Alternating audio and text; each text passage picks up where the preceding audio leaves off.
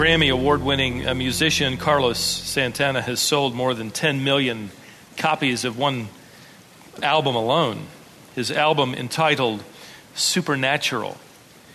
He has been interviewed often. Of course, I've read some of them. He openly informs people of the influence of an angel in his life. According to one interview that I read, Santana often hears this angel's voice as he meditates in front of his fireplace. For several years, he claims to be in contact with his spirit guide, whose name is Metatron.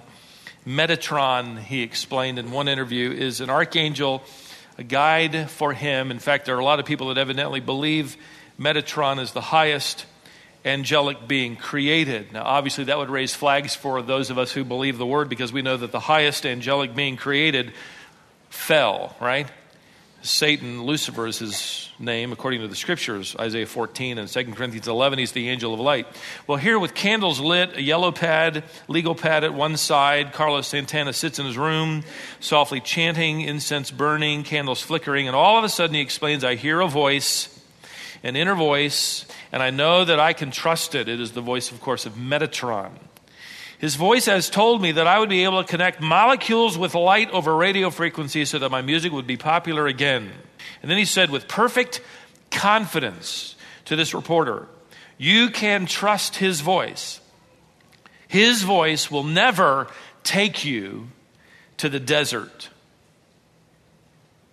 It might not, but it might take you to hell, which is far worse than any desert.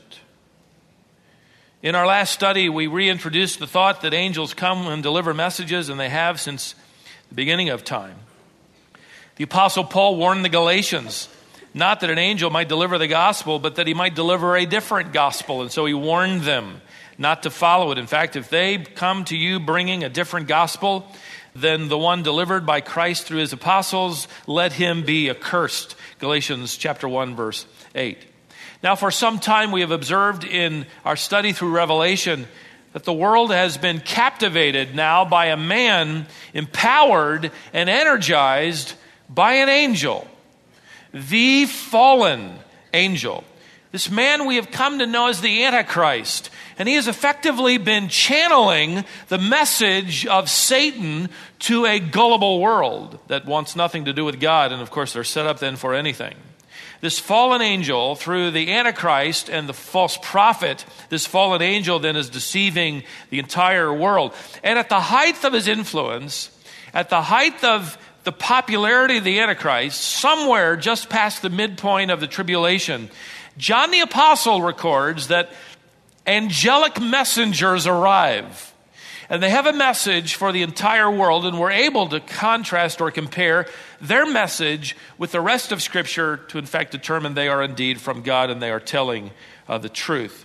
The first angel we encountered in Revelation fourteen, verse six, circles the globe, preaching that the human race needed to fear God and worship Him. Why? Verse seven, because He is worthy of the worship of creation, because He is the God of creation. He created all there is. And this is a dramatic scene you can only imagine. This angel flying high in the sky, he's booming out with his voice that mankind happens to be worshiping the wrong God. They're listening to the wrong angel, so to speak. Then another angel appeared. We looked at him briefly in verse eight. He announces the coming collapse of the world kingdoms, referred to here as Babylon. This angel delivers a warning to all the nations that are drinking the wine of Babylon, he says. They are literally partying with the prince of darkness. You remember in Babylon of old, a man's hand suddenly appeared there in the, the, the dining room of the king, and he wrote upon a wall strange words. And of course, the king Bel- Belshazzar ran, or had his messengers run for Daniel, who came and delivered to him the interpretation of the message that basically said to this powerful, this most powerful kingdom of Babylon, you've been weighed in the balances by God, and you lack what is necessary to please Him. In other words, you are in trouble with God, and you will fall. And that night, Babylon fell to an invading army. Now here, the message appears, only this time it's not a hand writing it on a wall. It's a voice loudly crying from heaven, saying, Babylon, you're in trouble with God. Again, weighed in the balances, and you lack what is necessary to please God. Effectively saying, you are in trouble with God.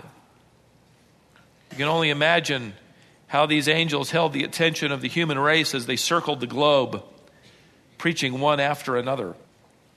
And now a third angel appears for our study today, verse nine, saying with a loud voice, if anyone worships the beast and his image and receives a mark on his forehead or on his hand, verse ten of Revelation fourteen, he also will drink the wine of the wrath of God. In other words, if you worship the enemy of God, you will experience the wrath of God. Look further there in verse ten, as he delivers this message, he also will drink of the wine of the wrath of God, which is mixed in full strength in the cup of his anger, and he will be tormented with fire and brimstone in the presence of the angels. Imagine this terrifying message. He is revealing the doom of those who follow, in this context here, those who follow the Antichrist. And he effectively is delivering a message that is intended to frighten the world, the most part of which has yet to receive the mark of the Antichrist. That would be the signature statement. They are choosing to walk away from God the Creator and follow Antichrist. So the angel comes out of the grace of God to deliver one more time. In fact, everybody on the planet will hear the message. Don't take that man's mark. If you do, that will seal your doom, that act of blasphemy. Obviously, in that act, they will choose to follow the Antichrist and choose to rebel against God. And God, we're told earlier in the letter to the Thessalonians, will send such strong delusion, they will in fact believe the lie. So they will be condemned, and their condemnation will be illustrated visually by the acceptance of this mark. And so he's warning them. You'll, you're going to drink the wine of the wrath of God, which is mixed in full strength in the cup of his anger. Now there is there there are those who say our preaching or teaching should never scare unbelievers with the reality of hell. Well, they need to study this, this angel's message. That's exactly what's happening. Besides, how do you how do you preach about a hell without scaring people? Hell is scary. It's frightening. It's terrifying. You can't expound on the reality of hell without frightening those who choose not to believe in God. Whether it's uncomfortable or not, it's the truth. Maybe you've come in here today believing that hell is a figment of somebody's imagination. Or maybe it's the creation of some religion to keep people civil and nice or honest. Or that hell is just a bad day stuck in a traffic jam and you get a flat tire. No, hang on. In fact, I'm glad you're here. You might not be sure at this moment, but I'm glad you're here. The gospel, listen, is not just believe in Christ and repent of your sin in order to go to heaven. It is also believe in Christ, repent of your sin in order to not go to hell. Avoiding the wrath of God, by the way, is a very good thing. And I'm going to spend three hours today recommending it to everybody. Avoid the wrath of God, okay? It's as simple as that. This is the, this is the boiled down message of this angel, and I highly recommend you listen. His message is intended to frighten those tempted to take the mark of the beast. You know, it occurred to me in my study that the contemporary angels of today, you can go to Christian bookstores and read what they've said through people. It's interesting to me that the angels that make their way in and out of seances and musicians' living rooms and from the lips of New Age gurus and false preachers have nothing to do with affirming the creative power and handiwork of God. They instead will tell you that you are divine and you have power to create your own reality. You just speak it to the universe. And this first angel delivered the gospel that God alone is creator. I don't know how many angelic messages I have heard or read about, but none of them talk about the coming collapse of the world's kingdom for those who don't believe in Christ. They'll be caught up in the wrath of God. Yeah, impending doom. Bad things are going to happen, but never appointing to Christ. Never. Most of the messages I've read about from supposed angels basically say that God loves everybody, and in a sense that's true, but have you ever heard a message about or from an angel that says, God is angry with you, and you are in deep trouble with God? That's this message. That'll pack him in. Judgment is coming, and God is really angry. That's my text for today. This is the message of the third angel. But this message, ladies and gentlemen, is the message our world needs to hear. In fact, if you go back in history a little bit, you discover that this message sparked a great awakening. It all began with a man named Jonathan Edwards, who was instrumental in this, used tremendously by God to light the fires of, of conversion. He preached the message, the signature message, entitled, Sinners in the Hands of a Happy God. Oh, wait, no. Um,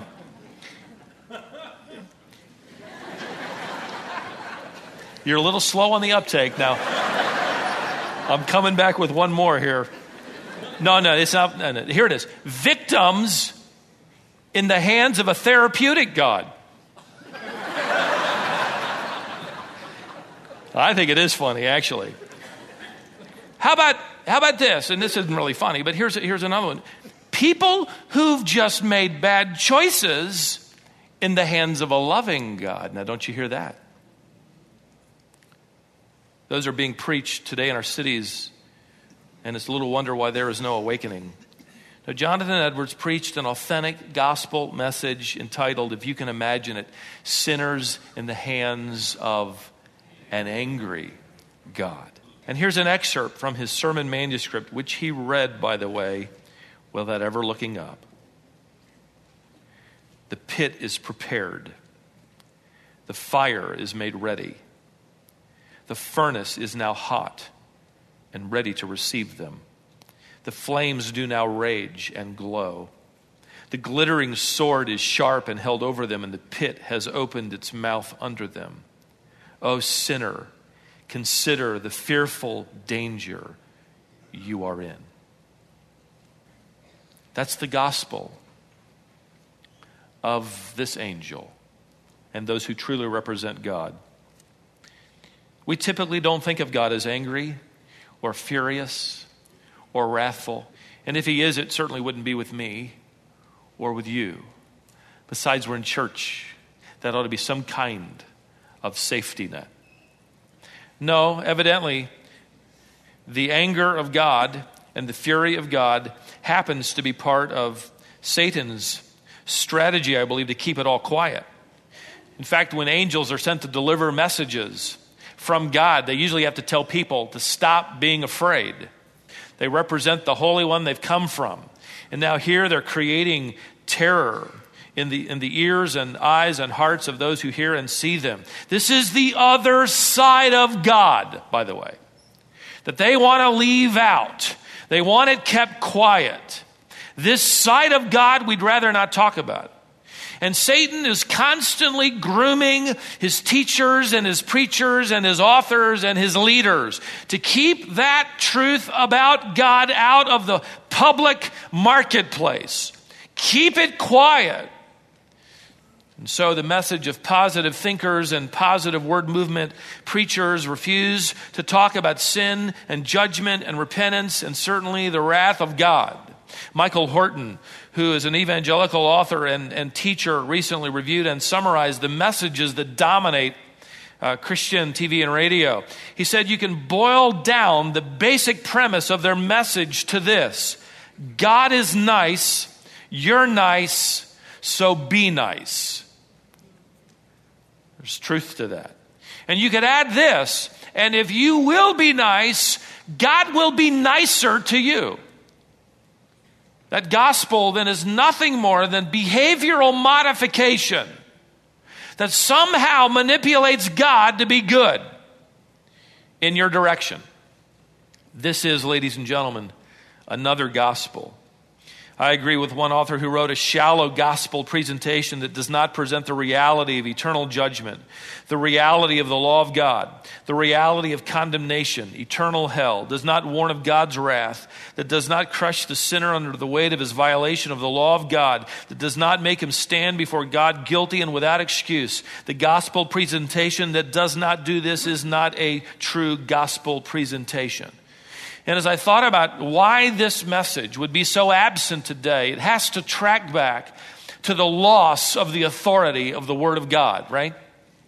The reason that I'm even now just basically spending time uh, implicitly defending the biblical gospel and explicitly defending both sides, as it were, of the nature of the gospel and the nature of God, which tracks back then to what we believe to be the authority of Scripture's definition of the doctrine of God's wrath and eternal judgment, is because if I didn't spend this time, uh, for the most part, very little is ever said about this, and for the most part, coming in from perhaps the world system, you frankly would not believe what we are going to spend time dissecting. You're, you're just not going to believe it. The mind of even the Christian is shocked by it. Meditate on it sometime. Think about the reality of what we've already read, drinking the unmixed wrath of God as wine, being tormented in fire forever. And I, I will tell you, ladies and gentlemen, uh, this, if it were not for the Bible, I would not believe it. I don't want to believe it. But I do, because the Bible so clearly tells it. And I believe the Bible is the Word of God. And the angel will here deliver four characteristics of the expression of the wrath of God. I wanted to get through all four. We're going to get through two. The first characteristic is that the wrath of God is personal. Notice the personal pronouns that appear in this text, beginning with verse nine about the middle part, and you could perhaps circle them. If anyone, anyone worships the beast in his image and receives a mark on his forehead or on his hand, he also will drink of the wine of the wrath of God, which is mixed in full strength in the cup of his anger, and he will be tormented with fire and brimstone. This is not metaphorical. This is not metaphysical. This is not ethereal. This is personal reality. This is literal experience. The individuals, and this peak is given to us here, but it will be fleshed out later on as, as all the unbelievers are judged before God and cast into the lake of fire. God gives us a body that is able to enjoy eternity and its glory, and He gives the unbeliever a body capable of experiencing the horrors of what we've just read. This is, this is the horror of a person here who experiences this literal submission to the Antichrist, and it will find its way back into the book of Revelation in a literal place of torment, of literal fire and brimstone. And many, I can't believe it, but many evangelicals within the church are now denying that this is the truth, and they are effectively sc- scrambling for loopholes. How do you deny what we just read? How do you sort of wash it out of the gospel? How does it just become God really does love you, don't worry about all that, and everybody's eventually going to get in? You don't arrive at denying a literal eternal hell without doing several things first and foremost. You don't deny any key doctrine or start there. You simply begin with redefining it. You redefine it. In fact, you start by redefining Scripture. And one of the most popular ways to redefine Scripture in your generation and mine is in terms of this key word, relevance. In other words, the only parts of the Bible that matter are parts that we have decided are relevant. And if we don't think they're relevant, we're not going to worry about them. Never mind that the Bible makes it very clear that all of it is the Word of God and all of it is profitable in some way. If you're thinking to yourself, yeah, you know what, I, I do hear a lot about that word today. And I've heard the church talk about it a lot in recent years. Actually, if you back into American history, you'll discover where the stage was set for our generation, and we're still feeling the effects in our modern American scene that go back to the early nineteen hundreds and one particular messenger who preached a, another gospel. So why don't you just sit back and let me give you a little tour of American church history. In the nineteen twenties, a liberal Baptist pastor named Harry Emerson Fosdick was extremely, extremely popular. Even though he was a Baptist, for some reason, he was pastoring a Presbyterian church and uh, was called up on charges in the session for heresy. He avoided the charges of heresy by simply resigning from the church. And with the full funding of John D. Rockefeller, and all of his money, a new interdenominational church called Riverside Church was built on the overlooking the Hudson River, and he was placed as pastor, and it was soon packed to capacity. Fosdick was a best-selling author of books related to positive thinking and the generous grace of God. These are terms that are still bantered about by even newer authors. He literally influenced seminaries and pastors across the country. In fact, at the height of his fame, uh, he, his, his picture graced the cover of Time magazine in nineteen thirty. In an interview in nineteen twenty-eight, which sort of set the whole thing ablaze, his words became the standard for American pastors who wanted to be accepted. They wanted the church to be accepted by culture. They wanted the church to be viewed as something other than hellfire and brimstone and instead be welcomed by culture. And so his words were especially meaningful as they walked away from Bible exposition and verse-by-verse teaching. In this rather seminal interview, in fact, you can read all of it online, Fosdick said these words, "Preachers who pick out texts from the Bible and then proceed to give their historic settings, their logical meaning in the context, their place in the theology of the writer, with a few practical reflections, are grossly misusing the Bible. Nobody," he said, "who speaks to the public assumes that the vital interests of the people are located in the meaning of words spoken two thousand years ago," which led immediately a lot of ministers to say, you know, we've felt that way all along and now we've got our champion. Uh, of course that's true. I mean, how could we have been so old-fashioned to do what Paul told uh, Timothy to do in preaching the what? The word. Second Timothy four two. I mean, we're, we're well past believing, and we should be now as sophisticated as we are, in believing that the words of Scripture are actually inspired by God and profitable to effectively, that is, thoroughly equip the believer for life. There's got to be something than this old book. So we're way past that. Trouble is, Fosdick was heard and created a movement. Another movement was founded to try to battle. It was called Fundamentalists Movement. The fundamentals, as they simply clearly laid out the fundamentals of the faith. And Fosdick preached a message that was trumpeted by Rockefeller's own money, put into print, and it circled the globe, called "And Shall the Fundamentalists Win?" He became the inventor, in modern terminology, of what we call today the seeker-driven church. For many today, it is a badge of honor. To me, it is a horrifying badge.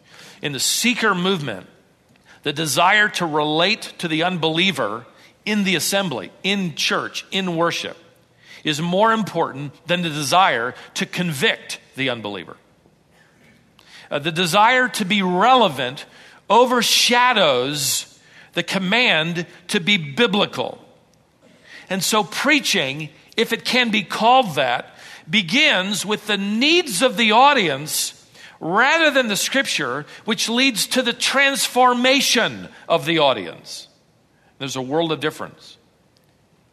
With almost prophetic precision, Fosdick wrote these words that are now considered gospel truth in the evangelical church, and I quote him, who seriously supposes that one in a hundred in our congregation cares what Moses, Isaiah, Paul, or John meant in those verses. So the preacher should not end, but start with thinking about the audience's vital needs. And then let the whole sermon be organized around a constructive endeavor to meet those needs. All this is good sense and good psychology. Sound familiar? The church growth methods of the late twentieth century that bought as lies, that took people away from the Word of God and the pulpits, void of the Word of God, are really nothing more now than the repackaging of the lies of Harry Emerson Fosdick. In fact, one of the most popular authors today who really did nothing more than bring Harry Emerson Fosdick into modern church growth method was not a pastor, not a theologian, but a pollster named George Barna. And he wrote another book that created a firestorm and, and sort of reinvented a number of new terminologies. The book was entitled Marketing the Church. It's hard to say that in a positive aim, but that's how he intended it to be, and that's how many uh, bought it up to be. And they scrambled to the bookstores to buy it as a best-selling book, in which he wrote, and I quote, now think of what you've just heard from Fosdick. Here's what he said. It is critical that we, he's speaking to pastors, keep in mind that a fundamental principle of Christian communication is this. The audience, not the message, is sovereign. If our advertising, I guess he means our preaching, is going to stop people in the midst of hectic schedules, our message has to be adapted to the needs of the audience. When we produce communication that is based on a take it or leave it proposition rather than on sensitivity to people's needs, people are going to reject our message. And we don't want to be rejected, and we don't want the message rejected, and so we begin with their needs. We sort of slip in the gospel. Whatever you do, in other words, remember the feelings of your audience are more important than delivering the truth to the audience. And now you see why you end up with no sin, no judgment, no hell, no guilt, no wrath. Just read the messages of Jesus Christ. Read his conversations. One of the things that will strike you is how sensitive he was to the feelings of the Pharisees. You remember that time where he called them a brood of butterflies? Oh, wait. A brood of snakes, I believe is what he said. And now if that isn't twisted enough, Barna goes on, and those around him, he's not the only one, to explain that the Apostle Paul felt this way. I didn't know that. Well, he writes, Paul studied strategies and tactics that would enable him to attract the most prospects and realize the greatest number of conversions. Are you kidding? Let Paul speak for himself.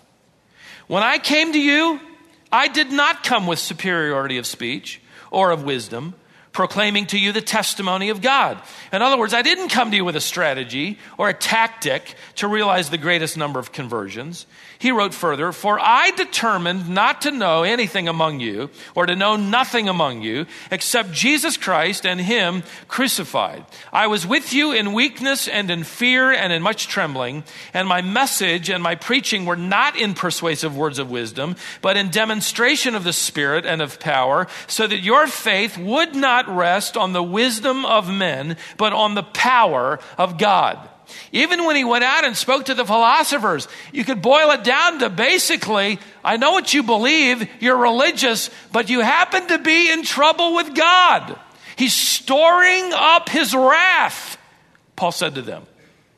And it will come through this man, the God-man, who rose from the dead, so you need to repent. That's quite a strategy. That's why Paul ended up in jail. And there were so many death threats on his life that he narrowly escaped.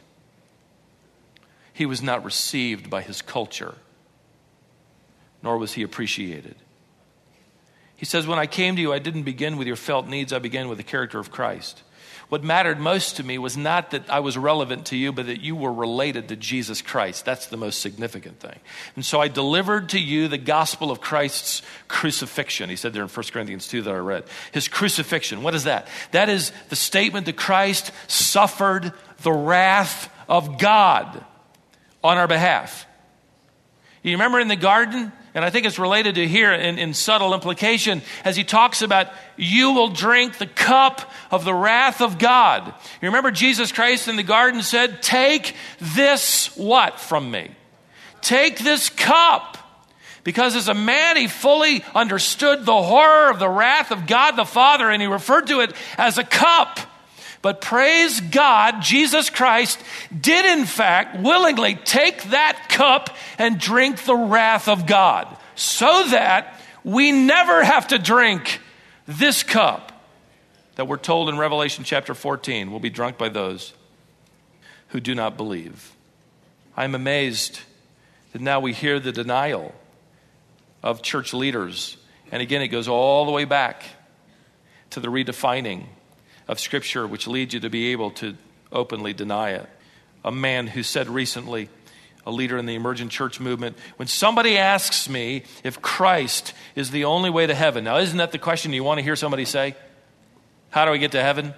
Is Christ the only way? What would you say in a word? Yes, thank you. Uh, what would the rest of you say?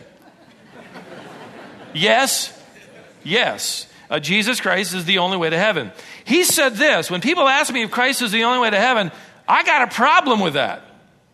Because that assumes the primary purpose of Jesus coming to earth was to get people to escape hell and take them to heaven.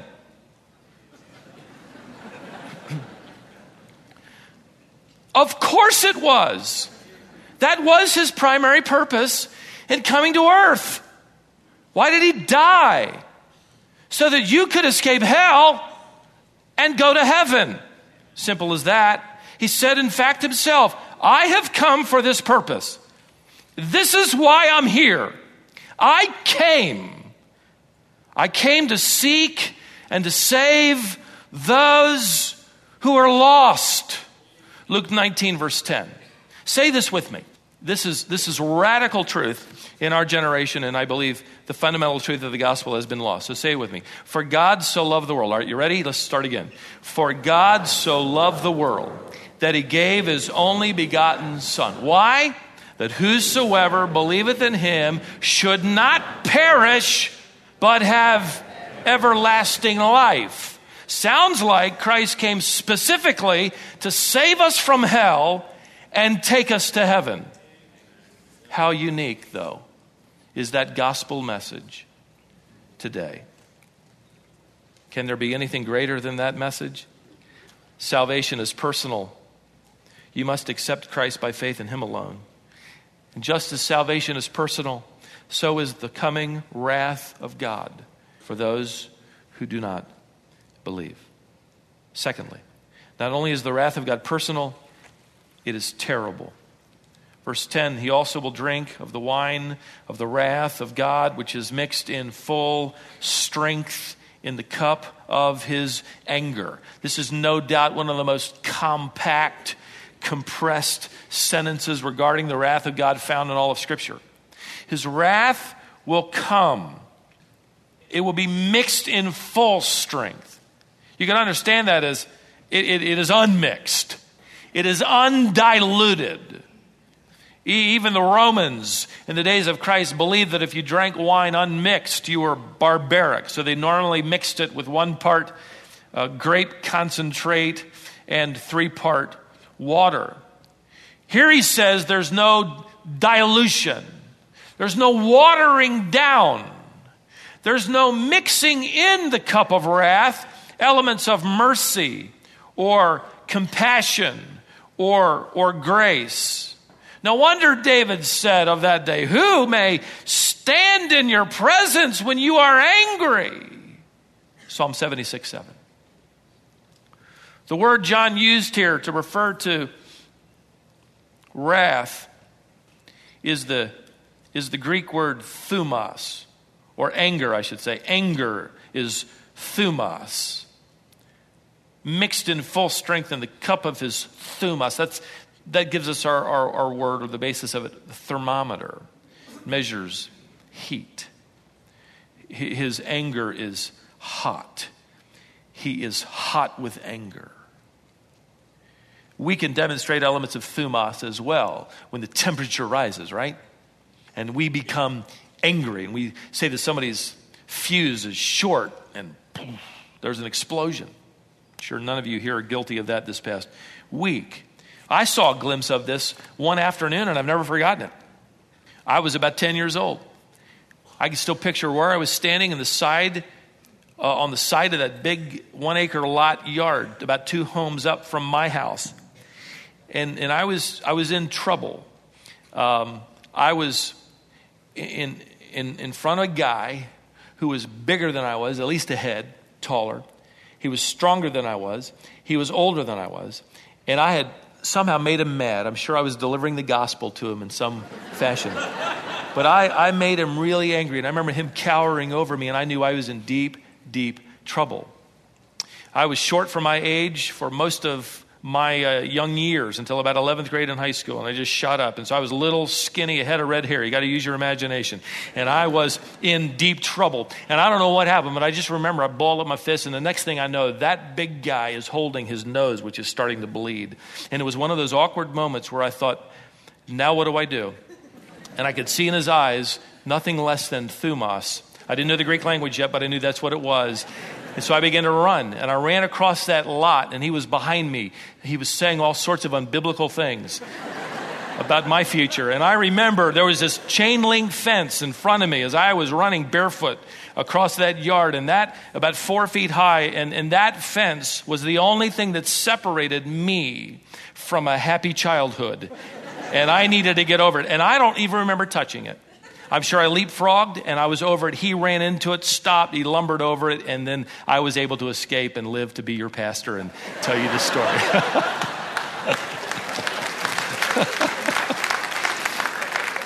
Listen, let me tell you something. You, you, you know, just in the eyes of some person who's angry, you, you don't want to be around, do you?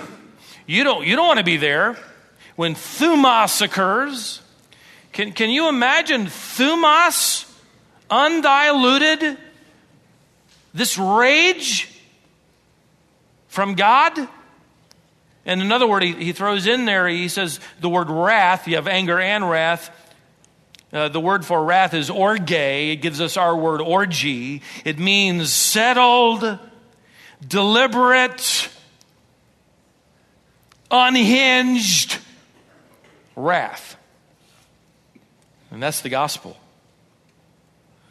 David said it well in Psalm two, now therefore show discernment. In other words, be, be smart. Do the smartest thing you could ever do. What? Take warning. Worship the Lord with reverence and rejoice with trembling. Do homage to the Son that he not become angry and you perish in the way, for his wrath may soon be kindled. And then he says, how blessed are all who take refuge in him. That's both sides of the gospel. You are in deep trouble with God, and he's angry with you. But run to him. Now this is the day of grace. Take refuge in him and escape the wrath of God. Run to him now. You will not outrun him later. Escape into him. You will one day not be able to escape from him. His wrath is personal, and it is it is terrible. So this is the gospel of the angel, or a portion of it. It's a different gospel from the messengers, names like Metatron and others, who bring messages of success and, and your own divinity and good times. The world has followed and is following the voice of these false messages, these pseudo-pastors, these pseudo-spiritual advisors, and they will be led past the desert, which would be comforting. They will be led beyond into the chasm of hell forever. See, this is the other side of the gospel, and it shouldn't be a secret. If you do not believe the gospel, follow the words of David, show discernment, take warning. Give glory to God. Give your life to Christ. Give him your sin. He'll forgive you in this day of, gr- of grace. If you're, if you're a believer, this is, this is the opportunity for us to reflect on the grace of God in our lives and thank him that he opened our eyes, that the God of this world had blinded so that we might see the glorious gospel of Christ. Let me invite you to receive the pardon of Christ if you don't have it as yours. Let me wrap things up quickly by taking you back in time to a scene that still marks our system of jurisprudence with with some unique uh, incidences. In eighteen thirty-three, the U S Supreme Court had to get involved with a rather interesting decision. It had to do with George Wilson and James Porter. They had together robbed a U S mail train. They were caught. They were brought to trial. They were sentenced to be hung by the neck until dead. James Porter went to the gallows first and was executed. George Wilson's friends interceded on his behalf, and it went all the way up to the president, and President Andrew Jackson wrote a pardon, pardoned him, issued a formal pardon. The charges resulting in the death sentence were completely dropped. He would have to serve a prison term, but then he would be able to be released.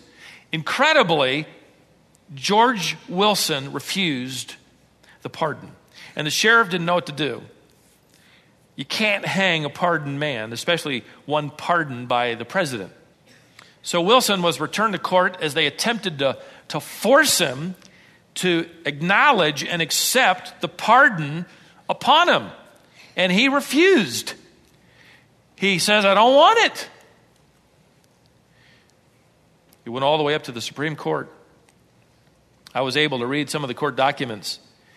They're available uh, to the public. It was recorded that Wilson chose to, and I quote, waive and decline any advantage or protection which might be supposed to arise from the pardon referred to. It's a long way of saying I don't want it.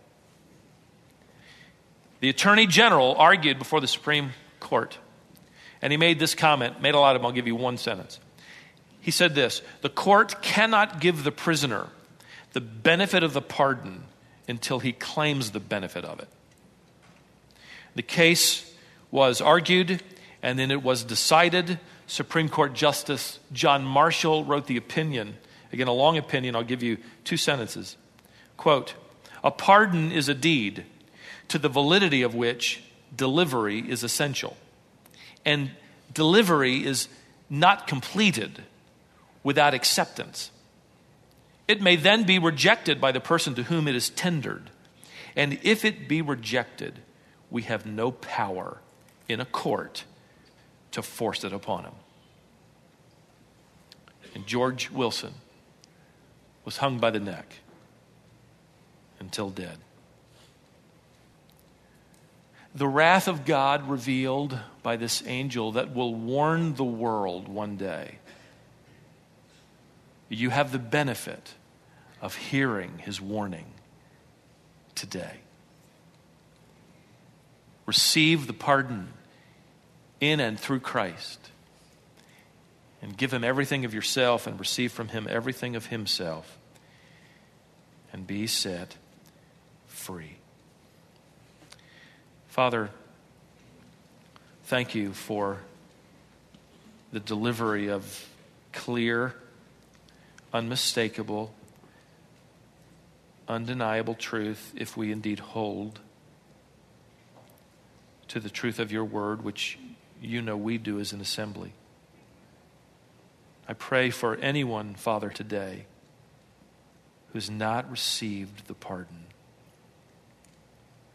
has not personally repented and offered themselves to you without reservation, just as you receive from them all their sin without reservation. Not one sin gets slipped out. All of it forgiven. That today would be the day. And if you know Christ as your Savior, would you stand true and firm that this is the gospel in a world filled with even preachers who are denying the purpose of Christ to save those he came to seek. He is the seeker. He is the one. And through us, his messengers, we join the Father in seeking those who will worship him in spirit and in truth. The world runs from you, Father, and you've asked us to catch up with him in any way we can to deliver the truth of the gospel. Help us, we pray. Thank you for your amazing love and grace.